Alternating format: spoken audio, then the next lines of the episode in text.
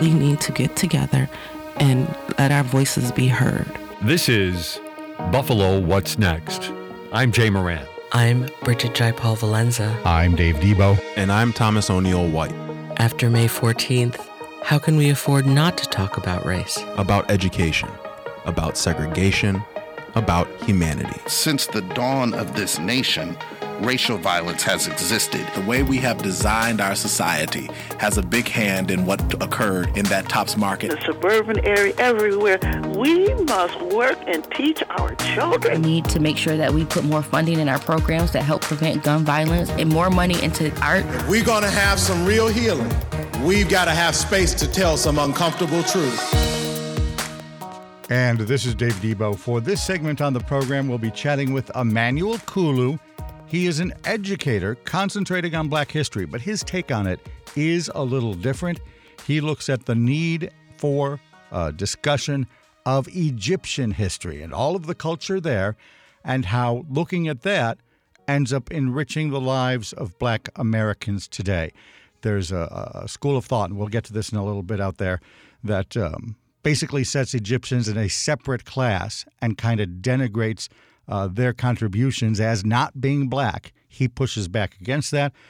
Emmanuel, thanks for stopping by. Thanks for having me, Dave. Glad to be here. Tell me about, and, and we'll get to your particular take on African American history in a minute or two. Tell me about the, the, the importance overall of teaching history. Well, history has to do with a person's group or self esteem.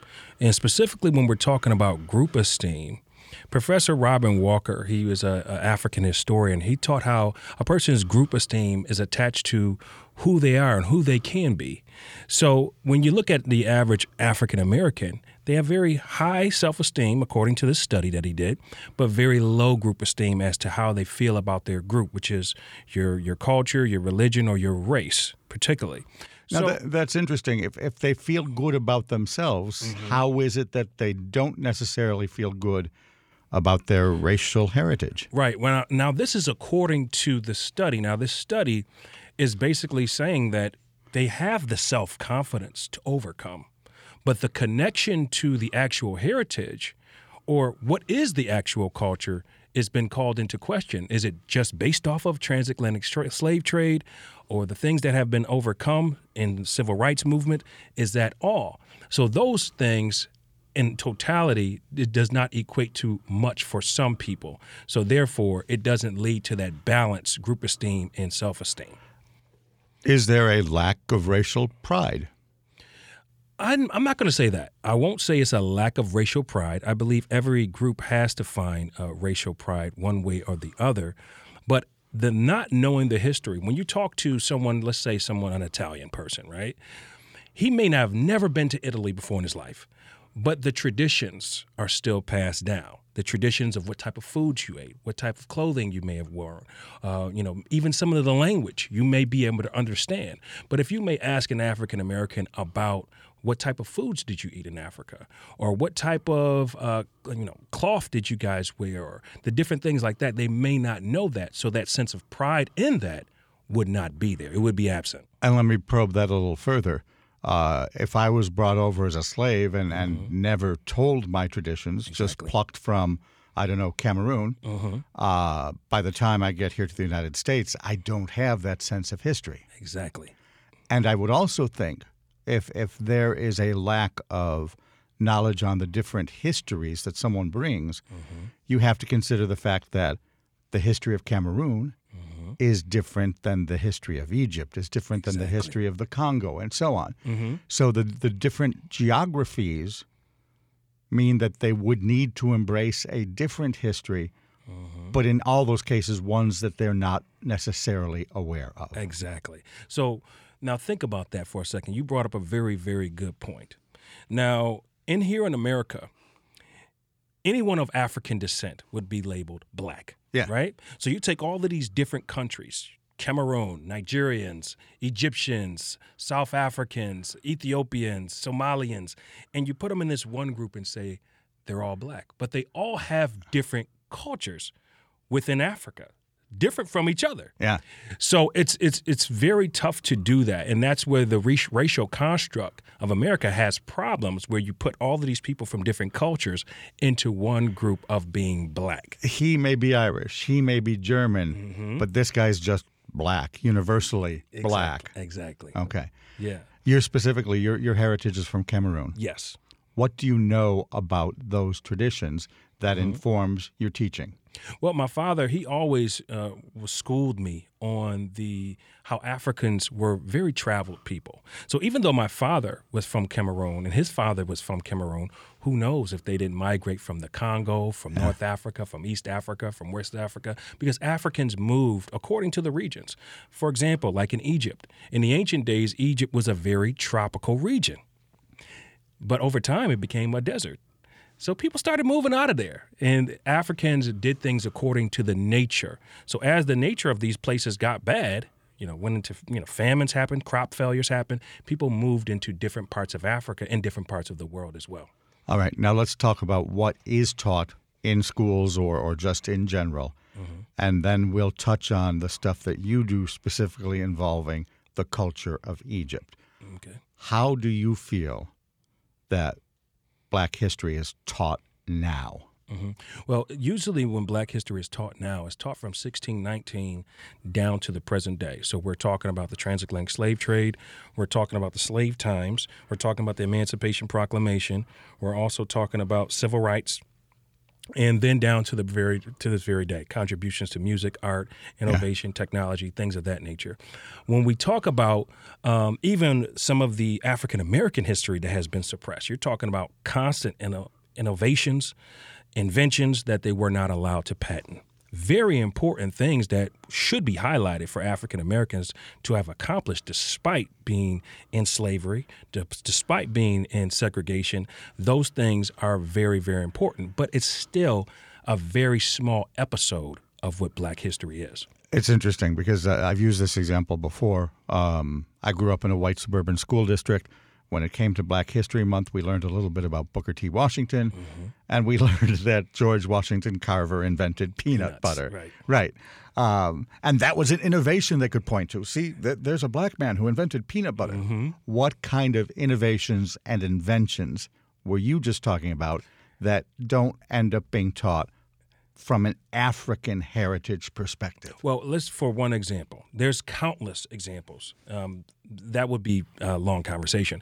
But for one example, the binary codes that are used in computers to this very day came from ancient West Africa, uh, which were used in some sort of rituals, so to speak, that individuals had to be a part of the priesthood in order to learn those rituals, which were later used, those same formations were used in binary codes that we call today. Going back to ancient Egypt, ancient Egypt, we talk about um, the even the, the form of Freemasonry comes from the ancient mystery schools. So all of these things lead back to some sort of sense of black history, what we call today. And why isn't it taught? Well, history belongs to the victors, right?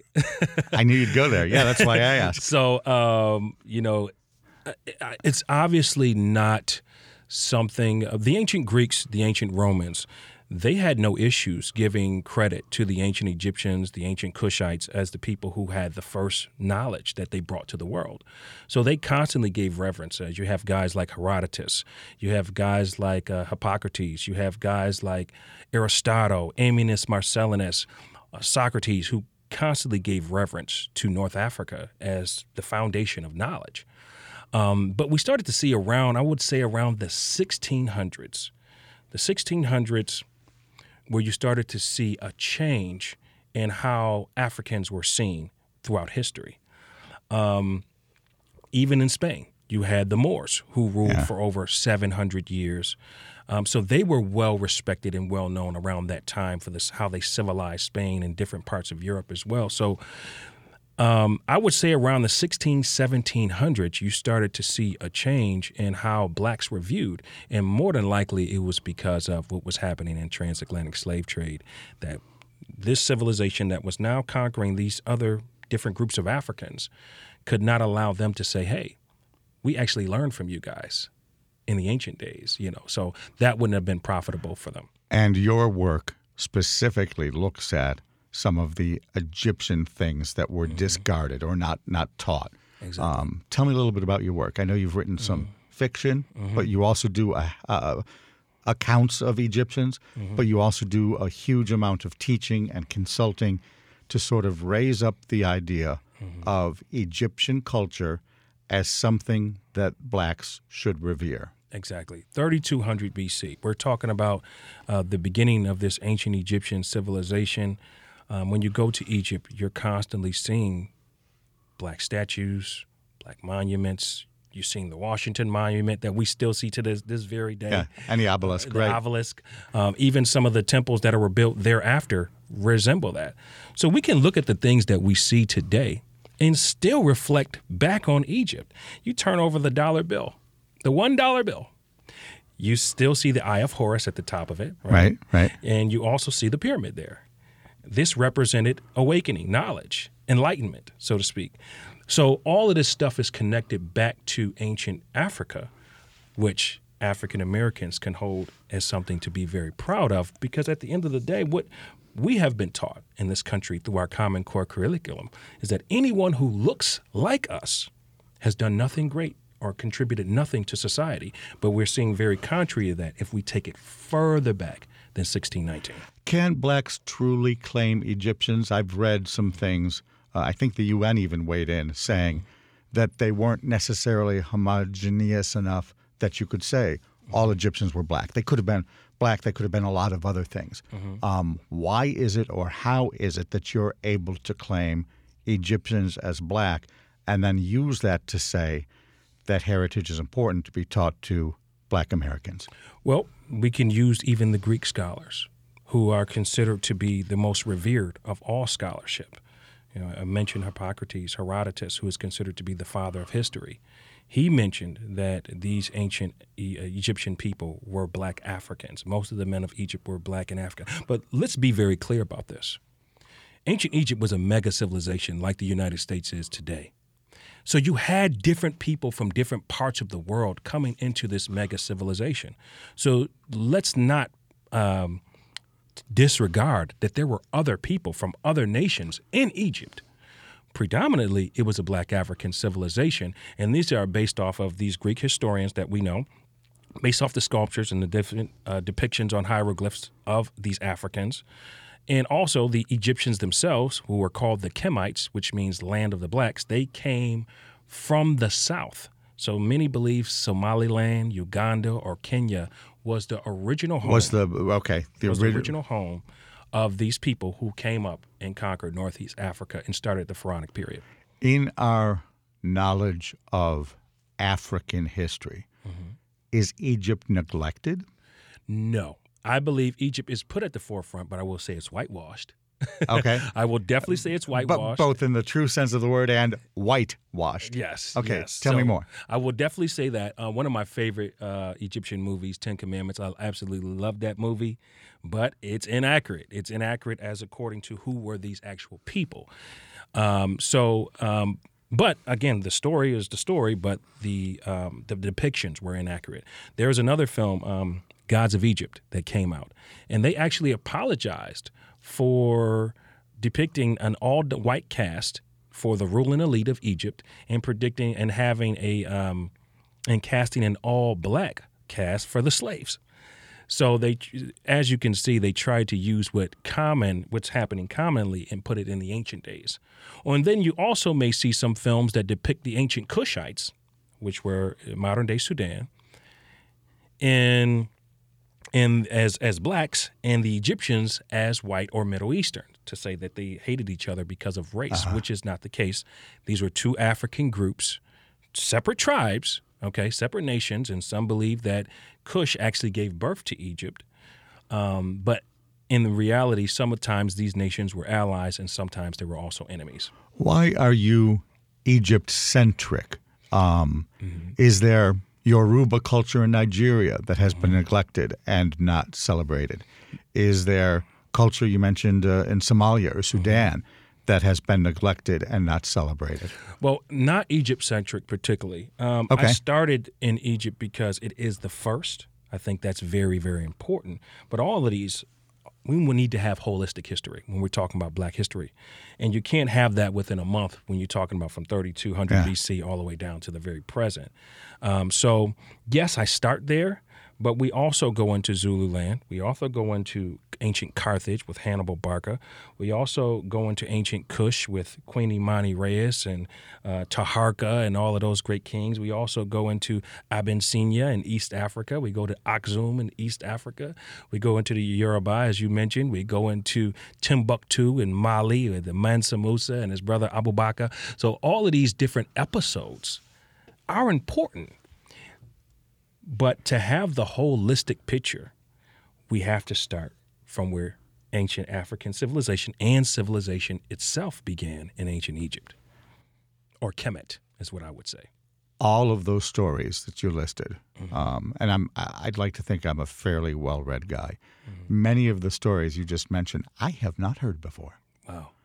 And and I I'm thinking, and I don't want to push you any place you don't want to go, Mm-hmm. but I'm thinking you could argue, yeah, Dave, there's a reason for that. There is a reason for that. Tell And, me more. You know, um, when you talk about guys like Mansa Musa, who happens to start his his name has been rising up lately. So I'm gonna just start with him. He's considered to be the richest man of the AD period. Okay, so you're talking about uh, estimated of 400 to 500 billion dollars in gold. So now we're talking about people who are going to be subjugated into slavery of West Africa. How could we empower these individuals with knowing that there was a man who looked like them, who was considered to be, until this day, was considered to be the richest man of that time?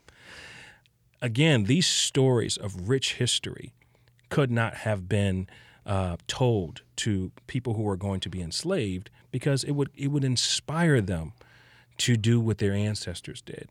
Now that we're in a place where the United States of America has become more of a melting pot, it's very important for everyone to come into this study. So when we're going into African history, we can look at what science tells us. Science, Professor Louis Leakey, who happened to be an anthropologist, and he studied. He didn't stay in Europe. He didn't stay in the United States. He didn't stay in Asia. He found himself in the Horn of Africa. And when he found himself there, he there he be, believed to have discovered the first human remains. If we don't want to go science, we can go biology. We can go also biblically.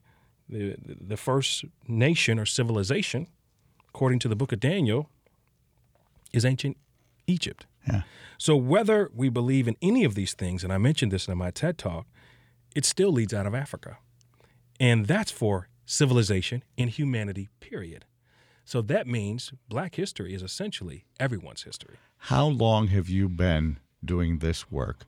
Mm-hmm. And during that period of time, have you seen a change? Certainly during the time of Mm-hmm. slavery, they're not going to mention uh, revolts that could inspire slaves to rise up. Mm-hmm. But here we are, hundreds of years later. Are we starting to recognize the kind of things that you're talking about? And how is that progression? How is that timeline? Have we seen these things start to get a little more I, I think we we're, we are starting to see it. George Floyd did a, uh, you know, this the George Floyd situation woke a lot of people up to what's happening in America, uh, systematically, as well as the things politically that are happening. And I think people's minds are now open to saying, well, African Americans weren't just complaining; these things are actually happening. And, and, and I've heard a lot of theories on that. Um, George Floyd, because of the way it was caught on videotape, mm-hmm. was not abstract. It was in my living room. It was in mm-hmm. your living room. Yes. It was omnipresent. We couldn't close our eyes and not see it because mm-hmm. it was there, man. Yeah. Yeah, it was there. It was right before our eyes. And I think now people are saying to themselves, well, this isn't just something African Americans were just complaining. They just couldn't pull their bootstraps up and just get themselves together. It's it's not as simple as that. There's still systematic oppression, but we are seeing the awareness being raised. And even uh, shout out to um, Dr. Fatima Morrell in Buffalo Public Schools because now we have an avenue to come into the schools and talk to the children about these things. She's the associate superintendent for, and I'm, I'm probably butchering the title, but something to the effect of culturally and linguistically Yes. relevant Yes, yes. studies. Yes, yes, my Nubian sister. she would be mad if I didn't address her that way. All right. Shout out to you, sis, because you know she's been um, really, really strong with uh, constantly bringing me on, having me speak with the youth. We did some African art mass making. Uh, we did a whole African culture um, from 3200 BC down to the present day uh, in episodes, again, to show how people of color, and not just people of color, but uh, for how people of color have done, contributed to world history way more than we actually know. But again, what's the trend line? Does it start the upward spike with George Floyd, or in the course of your doing this, have you mm-hmm. seen awareness change? Definitely in the beginning when I when I came out with my book. When was it? Um, that was two. I, I, started writing it in 2016. I actually had a cover for it in 2017. So I, I posted it on a, on a, on a book site on on Facebook actually a book group, and um, man, when I tell you, I got so many death threats and hate mail over the title of the book. What's the title and what's it about? Tell me why people hated it. Well, it's a Sudanese man on the front of the cover. He's very dark skinned, and the title says, I, Black Pharaoh, Rise to Power. Now, to be very clear about the term Black Pharaoh, that doesn't mean black skin in ancient Egypt, they used. Okay, because th- this goes back again to what I said earlier. A lot of mm-hmm. scholars in the UN have mm-hmm. said, hold on, Emmanuel, mm-hmm. Egypt isn't necessarily black. Yes. Yeah. And this is why. But you use it in a different context. Go ahead. Right. So, so in that context, when you see jet planet black Egyptian statues, that represents ascension into the next life. Like there's a there's an all black painting of King Tut or King Tutmosis III that doesn't mean that their particular skin complexion. It just means particularly that they had ascended into like a god form. So it kind of represented like completion to these ancient Egyptian people. So when I say I black pharaoh, that means the pharaoh of completion okay, rise to power. So that was in regards to Tutmosis III, and he is considered to be the greatest conquering pharaoh of Egyptian history. So people seeing him as a black man, I think they had a, a problem with that. Uh, is it is it fiction? To a it's degree? Histo- it's historical fiction. So, yes. so you novelize the characters, but the characters are real. Yes. Okay. Yes. What year? Uh, it came out 2020, and the second one came out in 2021. Only three years ago, and you were getting death threats for that? Death threats, yeah. That surprises the heck out of me. Now, if you had said 10 years ago, Dave, mm-hmm. 15, I would have thought, yeah, that kind of makes sense. Oh, yeah. Well, you know, there's even been articles. There's a, an article that came out about Kevin Hart, who's combining with uh, uh, this shout out to Black Sands, who makes similar work to what I do. Uh, they do actually Black Egyptian comic books. And Kevin Hart uh, bought into this business and he's faced a lot of hatred as well. And I'm just saying, hey, I've been there, done that. You know, um, I think it's very tough because, again, when you're talking about uh, civilization being African or black African, some people in modern day Cairo would look at that as saying, Are you saying this land belongs to you? And are you saying, and if we say that it does belong to you, then essentially we owe you something. ah. And this is the big fear that's going on. So most of the Egyptians that are still that are black, they're still there it's almost like the United States and the Native Americans, right? Obviously, four or five hundred years ago, America looked completely different. Same thing with Egypt. Thousands of years ago, you're talking about civilization that was two or three thousand. Everything changes. Everything changes. Yeah. You know. So, if you go to uh, modern day Nubia, Aswan, Luxor, you're seeing your more Black Africans. But in Cairo, you're seeing your more Arabic, Turkish looking individuals and those individuals hold on to the fact that uh, Egyptian history they claim it as their own instead of giving reverence to those in the South. I'm going to be really blunt, uh, and and I don't want to spin a conspiracy theory here, but you, you spoke earlier about how it's the victors that write history. Mm-hmm. Is that racism? Is the Egyptian heritage purposefully mm-hmm. being tamped down so it cannot be claimed mm-hmm. by black people and and used, as you said at the beginning, to to promote their heritage and well being and, and pride. Absolutely. And when you think about Egyptology, when Egyptology began, it began coming from a perspective of biblical studies.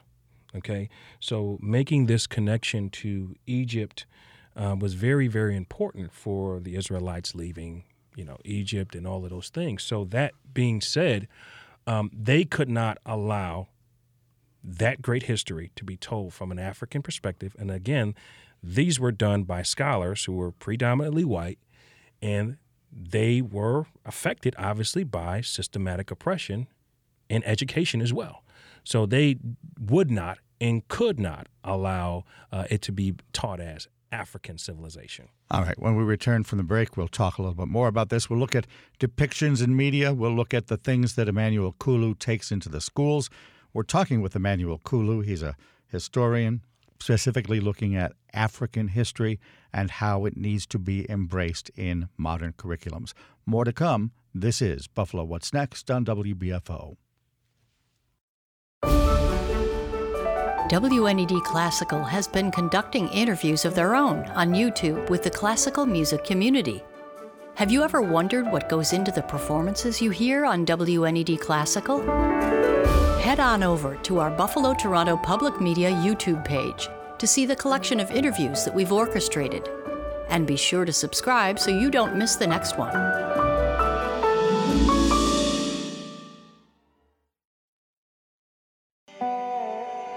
Watch the WNED PBS original production, The Adirondacks. We've come closer here to a, a, working balance between the natural world and the human world than just about any place on Earth.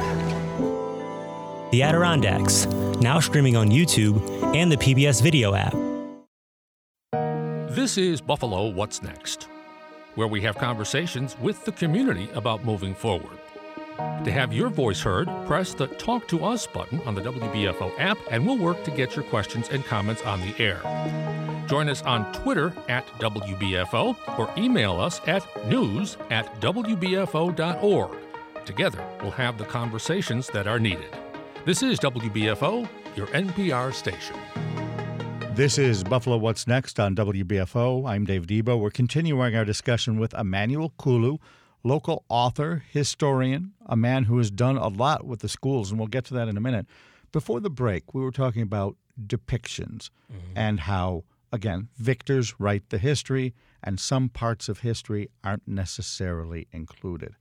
Right. Talk to me about the Marvel movies, Wakanda. Mm-hmm.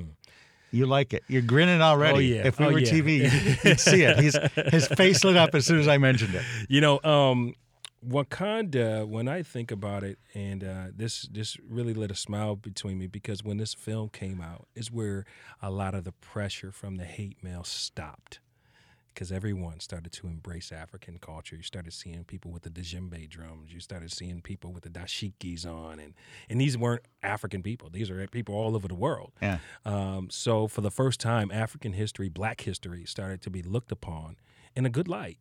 So um, I really appreciated that that that film and what it did when it came to the consciousness of Africa.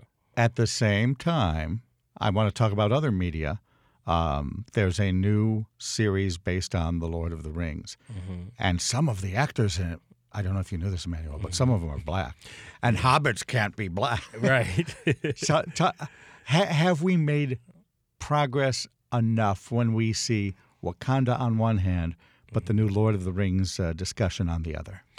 You know, th- that's a very, very important topic that you mentioned um, because we, we talked about the Moors a little bit, right?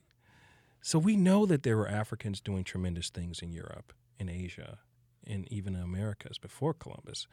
Um, so it's it's good to see it. Um, but again, we do see that racism, that hate mail that comes up in films like The Lord of the Rings and things like that.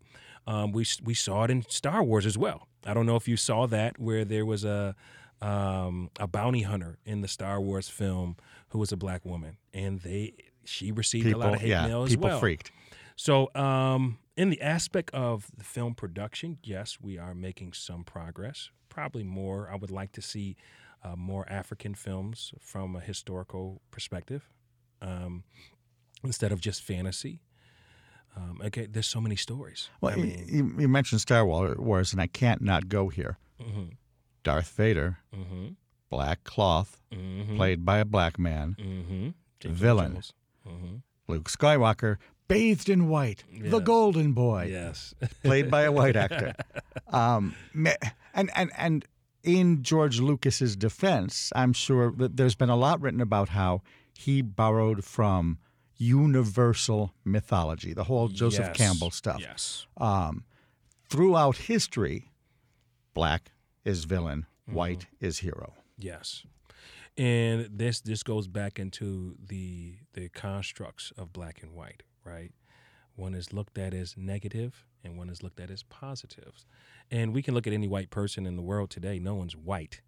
Yeah, and that's we can a look very at any, good you know, point. black people. There's some very, very dark people like myself, but they're not completely black. So again, when you start labeling people off colors and you got all these cultures and you put them in a in, in a box and say anyone of this particular skin complexion check this box and anyone of you know Yeah. again this is this is the constructive Wh- stuff. When I speak of my heritage, I can say German. Right. Uh, the guy next door can say Irish. mm-hmm. The census forms and all of the EEO forms just ask black or white Mm-hmm. and puts you from Cameroon in the same box as maybe the Egyptian or maybe the, the, the man from Zaire. Exactly. Exactly. And just say you're all one people. But if you go to different parts of Africa, you, you'll find that some Africans don't identify as the term black. They just identify maybe as Somali. This is maybe an this is a Ethiopian. this is an American thing. This is a Western thing. Absolutely. It's a Western thing. Well, I'm not going to say American because it's I also almost in the UK. did. Yeah. It's also in the UK. Okay. Um, any place that's probably like a superpower now, more than likely you're going to see those type of black, white, you know, Asian things like that. But for the most part, um, it's not in Africa. Okay. Um, maybe South Africa. Yeah, Maybe yeah. because they dealt with apartheid particularly, but for the most part, you're not seeing that. I, I have some experience in South Africa and, and back during the apartheid times, everyone thinks, oh, it was just not the vote for black people. Mm-hmm. There was all sorts of categorization. Indians, half blacks, blacks, uh, Mixed were- race. yeah, all of them were, and, and I'm not even going to use the words that they do to describe it, Mm-hmm. but uh, all of them were uh, segregated into different boxes. Exactly. So they didn't even just go, you're German, you're Irish, but you're black. Exactly. They they divided it up into subcategories of of uh, wholesale discrimination or moderate discrimination, Mm-hmm. Yep, exactly. depending on what bucket someone was placed into. South Africa would definitely probably be the closest to the West in Africa when it comes to those type of categories, Mm. census categories. And yet they are one of the only, I think they're the only country that has a national anthem right now Mm-hmm. in at least three languages. Yeah, and they're the wealthiest as well in Africa. All right. Beautiful. Cape Town, shout out to Cape Town. Shout out to uh, Zozibini Tunzi, who was uh, Miss Universe a few years ago, a good friend of mine, and also Sasha Really? You know her? Yes. yes, Very yes, cool. Yes. I actually had uh, a few of them on uh, a pi- not Zozu, but I had uh, Sasha Lee Laurel, who was 2019 Miss South Africa. I had her on my podcast. Very, very nice young woman. Before I uh, move on to the work you do in schools, I'll give you a chance to plug the podcast. What is it? Uh, IBP Media Group. Okay. on YouTube. We're just on YouTube right now. Um, you know, we're not as consistent as we were a few years ago because I've been very, very busy. Um, but for the most part, we plan to get back on track in 2023. All right. Now, talk about schools. I saw mm-hmm. something on social media this past week Yeah. celebrating some of the work that you've done in a classroom. There were mm-hmm. pictures there of you with students. Take me through the process. When you go to a mm-hmm. school, tell me what you tell them, tell me what you do. You spoke earlier of drums and masks, but I imagine there's probably also a lot of talk about obelisks and Thutmosis. hmm Absolutely. Um, we talk about, you mentioned obelisks, for example. I mean, there's over, I think, over 100 obelisks spread around the world, um, and probably way more than that because I think every downtown has one. Yeah, McKinley And, Monument you know, right here. Right, right Hello. now, yep. So, um, but from that came from Egypt. I think it's about hundred, if I'm not mistaken. So that's very important to connect individuals to seeing things that they see in modern day. Students, young kids, seeing things that say this came from Africa. You know, it's very important to know that. Even the pyramids, again, we talk about the dollar bill, um, the White House, very, very important one. I was a part of a seminar by Professor uh, Kaba Kamene, and Kaba Kamene mentioned the same hands, the same black hands that built the pyramids, built the White House. And in fact, there is a temple in Egypt called the White House of Heru. Oh, wow. And the White House of Heru means the White House of Horus. Very interesting to know that that actual name came from ancient Kemet, ancient Egypt. So just connecting the youth back with those things. We know mask making is very important in West Africa. It was a big thing. So that's also uh, the, something the students can relate to. African dancing, African drumming, those things as well, getting them into the culture. Uh, was even part, part of um, BFC, BFNC. Buffalo Federation Neighborhood Centers. Yes, right. I also did a co- uh, conference there. They even brought African food in uh, from Buffalo Suya, uh, from Yali's, these great uh, African restaurants. That Yali's on Kenmore. Yes. Nice, yeah. So, so shout out to them for doing that. Just so, and then Dr. Fatima Morrell, who we mentioned earlier, um, she just had the Urban Forum at East High School which was an African explosion. I mean, you're talking about African dancing, the djembe drumming, as we mentioned. There was some historical um, um, African historians who were in the building. Um, I came just to show my support.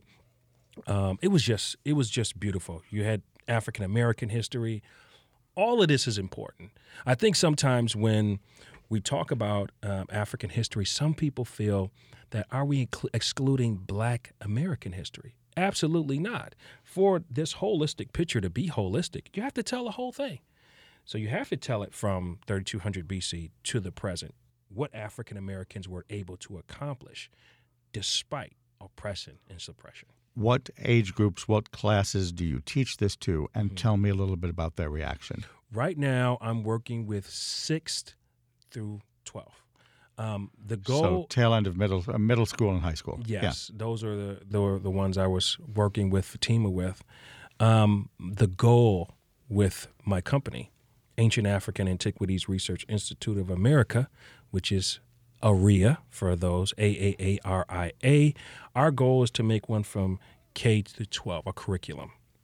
So we're going to try to build that curriculum, and we're going to start right here, pitching it to New York State that's the, first of all, New York State education.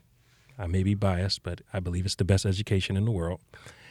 If we can get it in our curriculum here, we can go anywhere with it.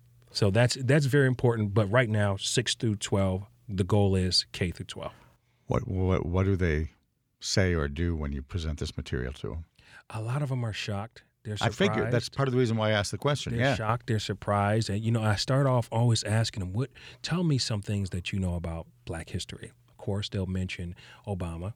Right. They'll mention. Here we go again. George Washington Carver. Yep. Washington Booker T. Washington. Yep, yeah, yep. and Martin Luther King. They there's no Amenhoteps. There's no Akhenaten. There's no Thutmosis. There's no Mansa Musa. Well, you know, I'm not going to say that because there actually has been Mansa Musa a few times. All right. Um, there's there is some Shaka Zulu my great ancestors, yeah, by yeah. the way.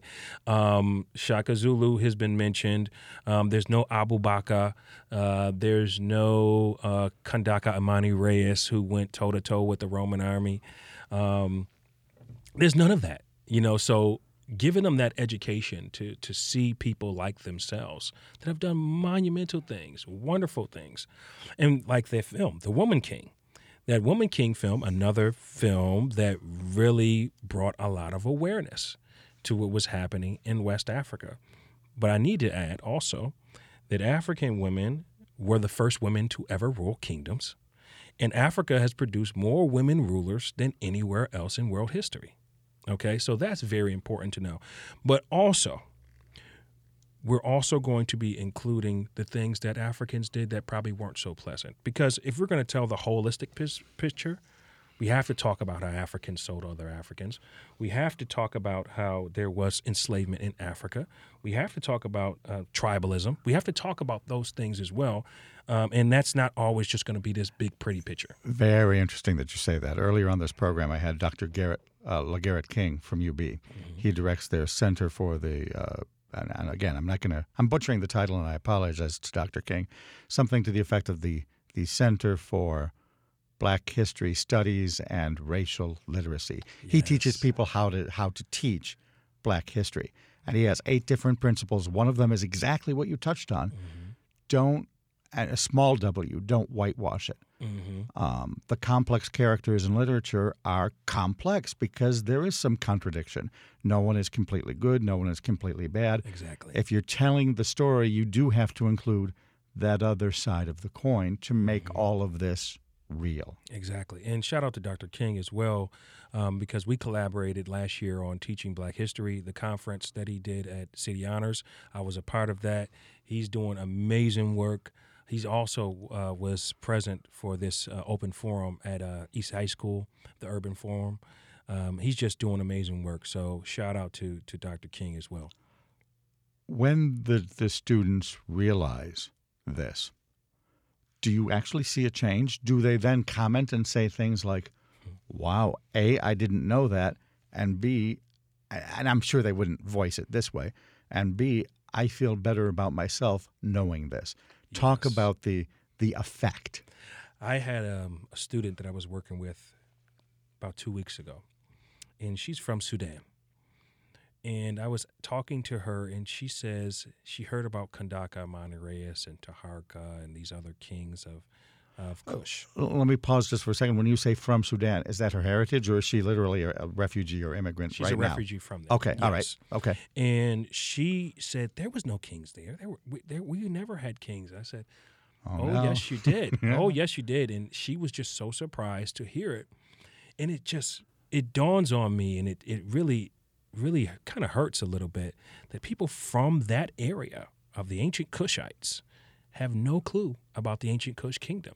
So in the education system, it's not even being taught. It's not even really being taught orally as it should be.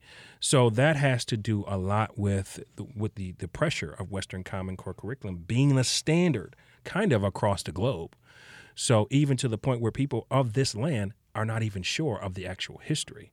And we've seen the same thing with Native Americans right here in America. New York State mandates a Black history curriculum to some degree. Schools have to teach this. Yeah. Uh, there's not, uh, again, according to Dr. King, there's maybe not a lot of accountability enforcing it, um, and there is no universal curriculum saying here's how to teach it. But there is nonetheless that requirement that it be taught.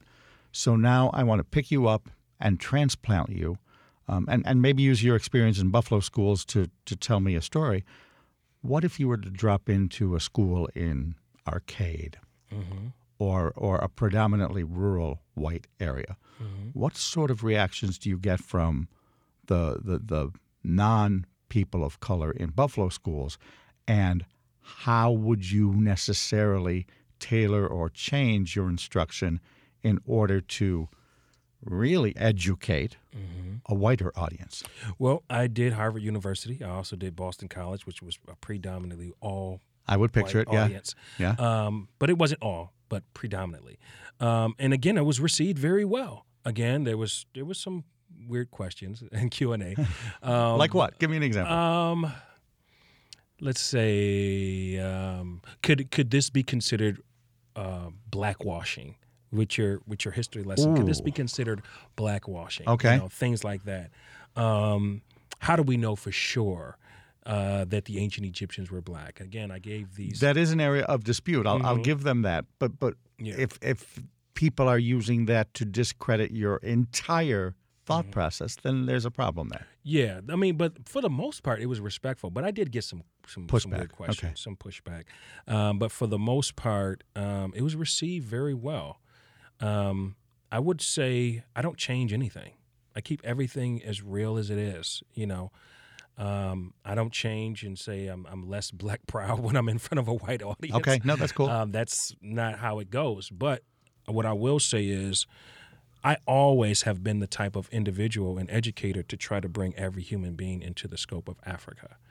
And that connects back to what I mentioned about Professor Louis Leakey, uh, people's belief, whether they believe in the Bible, biology, science, it all connects back to Africa. So that is the common ancestor of all humanity. Part of the reason I ask, and, and I know politics is by its very nature divisive, Mm-hmm. but I've heard a lot of people say that when Barack Obama brought forth blackness, Mm-hmm. that he was being divisive, Emmanuel.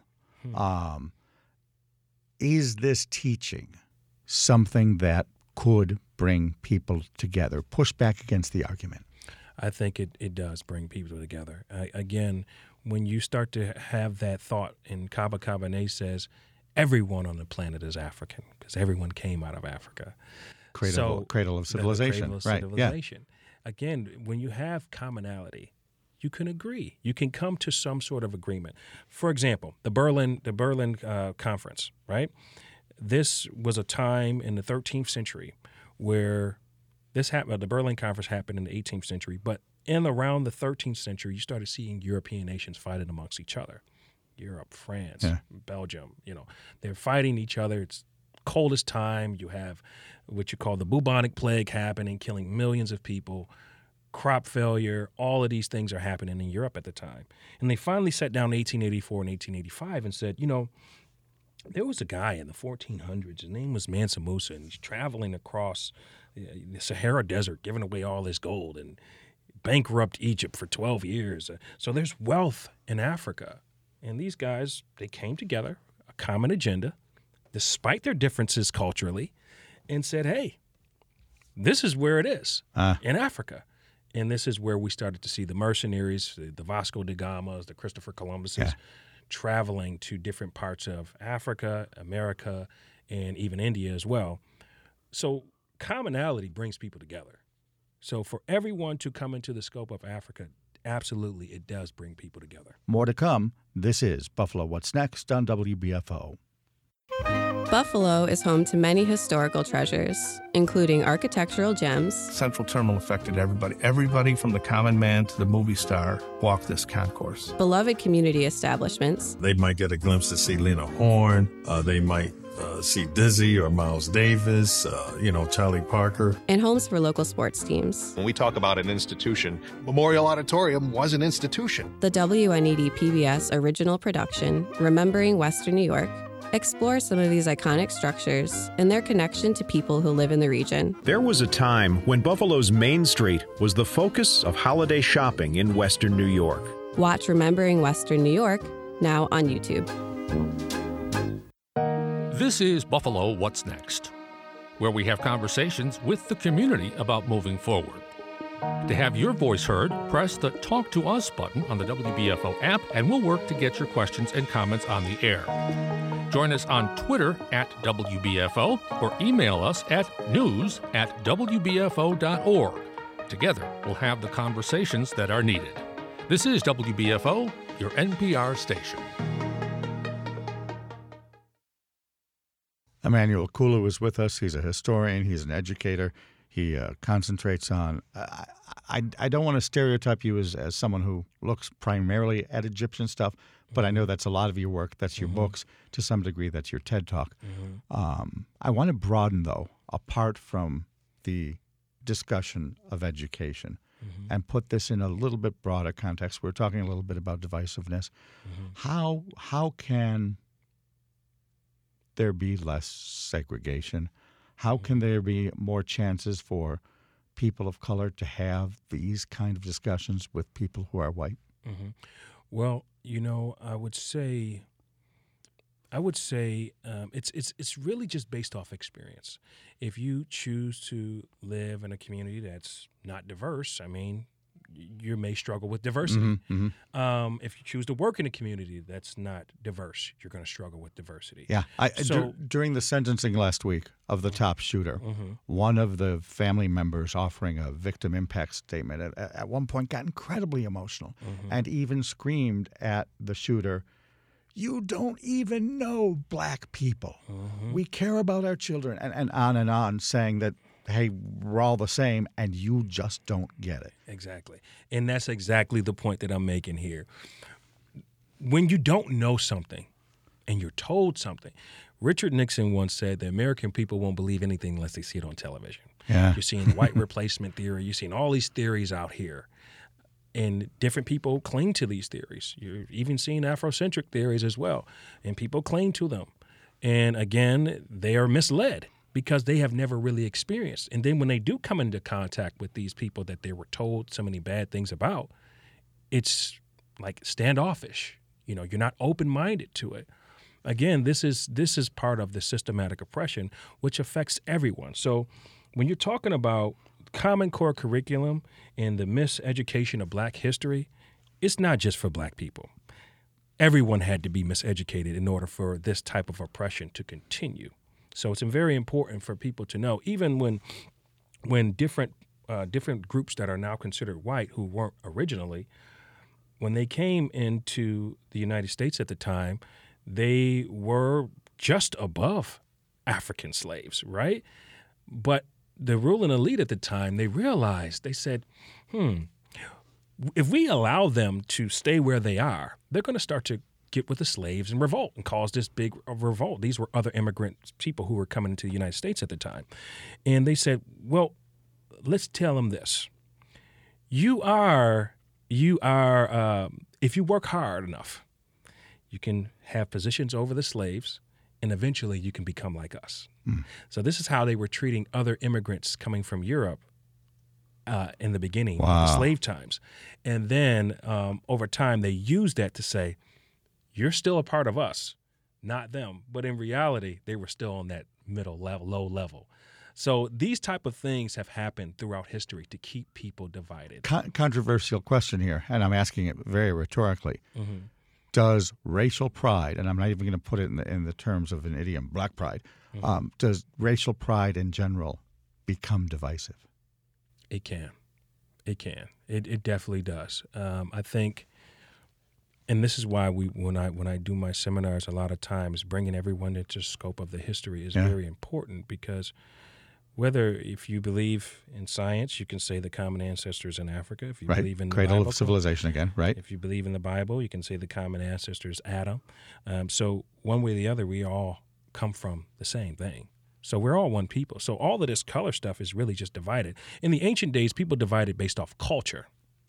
So, for example, if the Egyptians ate uh, a certain food and the Israelites didn't, that would yeah, be divided. Yeah. Keep kosher, don't keep good. Right. Right. Today, it's skin color, yeah, okay. which is pretty ridiculous because you know birds don't even divide over color. You know what I'm saying? Birds will different color. They see a bread on the ground, they're all going to go to it and eat. Yeah, okay. you know, some may be bigger and try to move another one out the way. But the reality is, if there's food, they're all going to go to the food together. So, um, this is the the thought process that I think uh, we need to come together and understand that Africa is important to all history. You can talk about the um, the resources. Very important to talk about. 46%, I believe it was 2016, said 46% of raw materials come from Africa. You're talking about the coltan that we use, the cobalt that we use in our cell phones that yeah, bounces right. off the satellites. You're talking about the cocoa for the chocolate, the coffee that a lot of us drink from Tim Hortons or wherever yeah, Starbucks. You're talking about the gold, the diamonds, or the silver, the copper, the rubber from the Congo. Oh my, the rubber. Uh, all of these different things that come from inner Africa. All of this stuff matters to everyone. So that being said, again, coming into the every bringing everyone into the scope of African history is very important. Last question, and you can answer it as narrowly or as broadly as as you feel it uh, feel it fits. Are you optimistic either about the state of race relations, the state of uh, black history education mm-hmm. in a general sense. Uh, are you optimistic? And if not, what, what upsets you or makes you perhaps uh, grieve for the future? Well, you know, one thing about business is um, when there's a need for something, you fill that need. People are st- yeah. people are thirsty. You you come up with water. Marketing so, abhors a vacuum. Right. So obviously, I know that there's an extreme need for this uh, in the DEI space, in the history space, um, I am optimistic with some companies are starting to create DEI spaces, are starting to open up to having. I mean, you've got museums that would have never called me 10 years ago, but now are calling me in. So, yes, I am optimistic with working with different companies, school systems, universities. Um, but at the end, there's still a lot of work to be done in order for us to really get to that point where we're seeing true diversity and inclusion in education. Emmanuel Kulu, thanks for being here. Thanks for having me, Dave. If people need to get in touch, how do they do it? Yes, you can get in touch with me with aaaria.org. That is aria.org. You can also reach my direct uh, assistance email, which is aaaria ia.info at gmail.com. Um, you can also find uh, information on my books at iblackpharaoh.com, where you can uh, purchase the book if you're interested as well. Um, but I'll be doing speaking seminars around the country as I've been doing virtually and and as well as in person. So you'll see me. He's easy to find. Emmanuel Standard Spelling, Kulu, K U L U. Just Google it and there he is. Yep. Again, thanks for doing this. This is Buffalo What's Next on WBFO and WBFO HD1 Buffalo, on WOLN Olean and WUBJ Jamestown. I'm Dave Debo. Thanks for being with us.